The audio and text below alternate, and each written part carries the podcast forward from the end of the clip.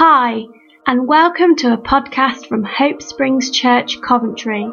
For more, please find us on Facebook at Hope Springs Church or on Twitter, we're at Hope Springs Cov.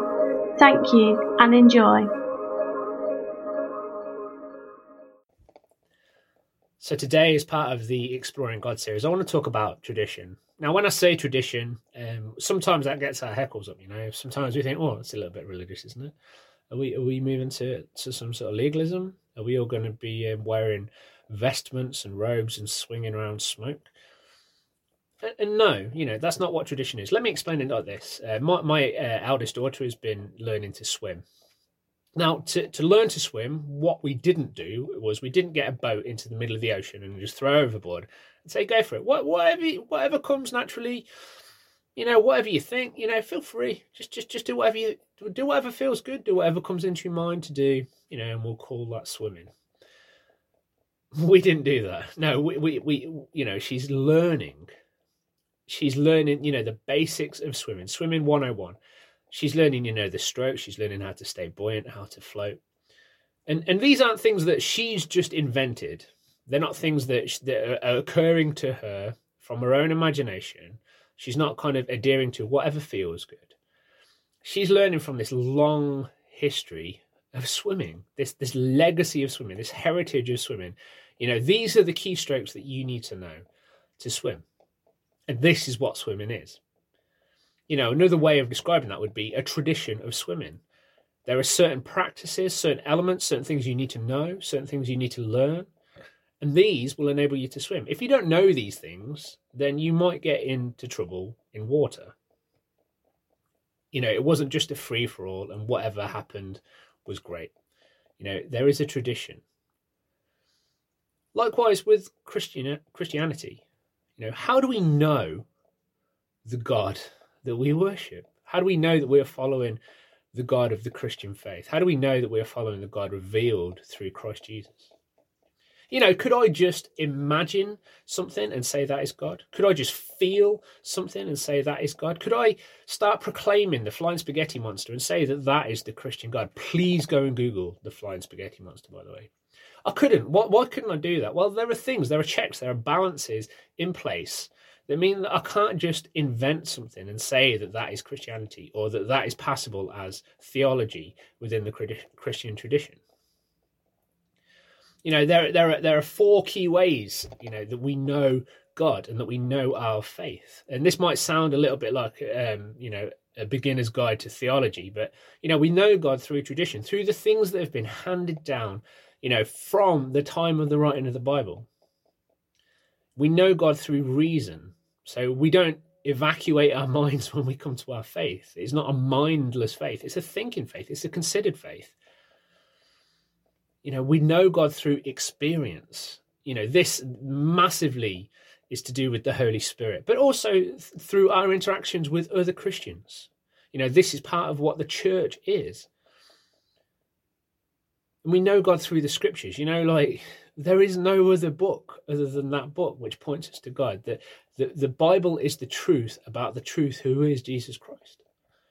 So we have these four things. So for example, if I if I ran off down the line of experience, neglecting the Bible, well, this feels good. This must be God.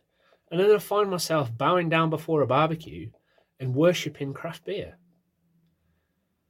You know, the Bible holds me in check there. Or if, if I pursued reason to the exclusion of experience of faith, you know, I might have this, this ironclad, this bulletproof argument for the existence of God but I wouldn't have an ethic that told me to go, you know, feed the poor. You know, tradition isn't without its faults and it needs the checks and balances of scripture. Tradition has this cautionary aspect to it.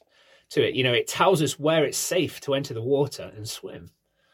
You know, it tells us don't go here because unseen dangers lurk here. You know, a riptide might drag you off into the ocean. You know, this is where it's safe to swim. This is where it's safe to explore God. You know, but tr- tradition also has this this amazing inspirational character because essentially we're standing on the shoulders of giants. You know, the Christian tradition has had some of the greatest minds in the history of the world. it has some of the greatest movements of the spirit. And we can tap into that legacy. We can learn from that heritage. And it's key, it's, it's essential that we remember rightly, that we press into our tradition correctly. You know, um, it, it's around Remembrance Day. Uh, so this is the day in the UK where we um, remember our fallen, uh, the, the military and civilian personnel who have who have perished serving the nation in war. You know, this came from the the the, the armistice uh, of of 1918 when World War One ended. Uh, but we also celebrate that those who have died serving the nation through all the subsequent wars. And it's essential that we remember correctly, that we tap into that tradition correctly. You know, we wear a poppy, and this isn't just some empty symbol. You know, we don't just wear a random flower. This this poppy is is um, the imagery of the poppy, the symbol of the poppy. You know, is drawn from a poem written on the battlefields of World War One, where the the graves of the fallen soldiers were in a field full of poppies. And it's a way that we remember the cost of war. The courage, yes. The bravery, yes. The sacrifice, yes. But the immense cost of war. And it's important that we remember correctly, that we press into the tradition correctly, appropriately. So, for example, it would be a massive violation of the memory of the dead and the fallen in war for us to use that as as a as a a, a chest thumping nationalistic banner and a beacon and a call to war again. It would be a travesty to treat the memories of those who fell in war for our freedom by using it to inflict yet more death. It is it's fundamental that we press into tradition correctly, that we remember rightly. For the Christian tradition, then, it's important that we remember that Jesus Christ is the truest and fullest revelation of God. We do not sacrifice our children to some random sky god. Why? Because we know that that is not what God is like. We know what God is like because he is like Jesus.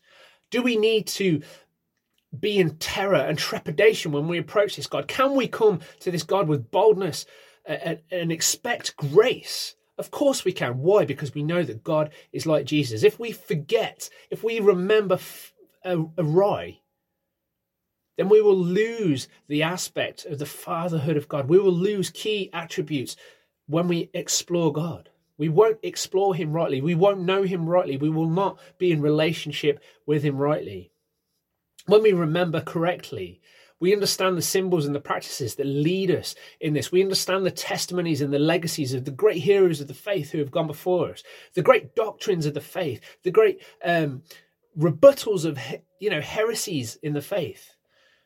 We draw upon that whole experience to propel us to go further, to go onwards, to have hope, to have courage.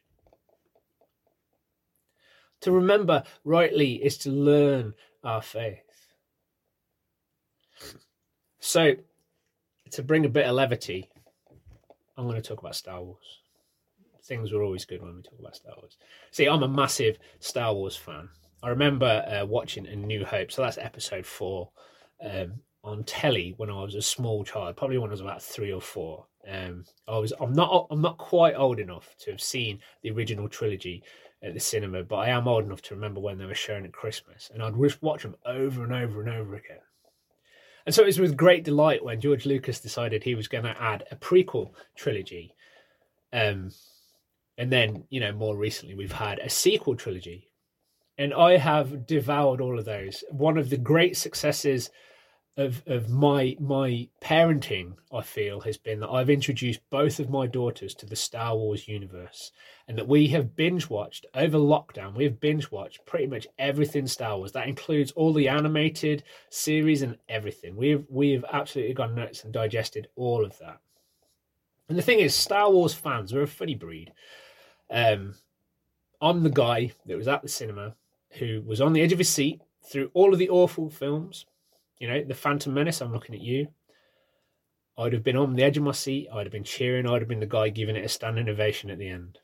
Even Jar Jar Binks. But the thing is, Star Wars fans scrutinize those films. You know, if you if you just Google kind of Star Wars, generally you'll find about a billion fan pages, and and they're all kind of critiquing the films. You know, this doesn't quite line up. How does this work then? Because in you know, you know, four minutes and seven seconds into The Empire Strikes Back, when they're on when they're on the the planet of Hoth, you know, this happens, and this sort of droid appears. So you know, in in the Force Awakens, episode seven, for those of you that don't you know, this can't be true. This this this isn't consistent. See, the fans of Star Wars will hold the Star Wars legacy as precious, and they will critique and challenge the films and the story writers and now Disney who own the rights to it. They will challenge it to say, you know, that is not in line with the canon that you've established. How can, you know, um, Anakin become Darth Vader? And so, you know, when George Lucas was writing the original trilogy, he had to work very carefully to establish this kind of timeline and, and this, this this story. And so tradition is super important in keeping things in line and in check. But it's also something that enables what comes subsequently to flourish. So, for example, no matter how good or bad the, the sequel trilogy was, you know, under J.J. Abrams, you know, no matter how good or bad it was, it was always going to be a box office smash. Why? Because it carried the Star Wars name. It had a legacy and a heritage that just gave it success straight away no matter how good or bad those films are. And subsequently, you know, I was the guy cheering at the cinema. Like I've said, you know, I'll watch them and they're okay. Um, you know, some of the character development isn't brilliant. Some of it's a little bit kind of, why on earth would you do that to Luke? Um, but that's by the by. You know, tradition helps us. It gives us a steer. It gives us shoulders to climb on so that we can see further than those that have gone before us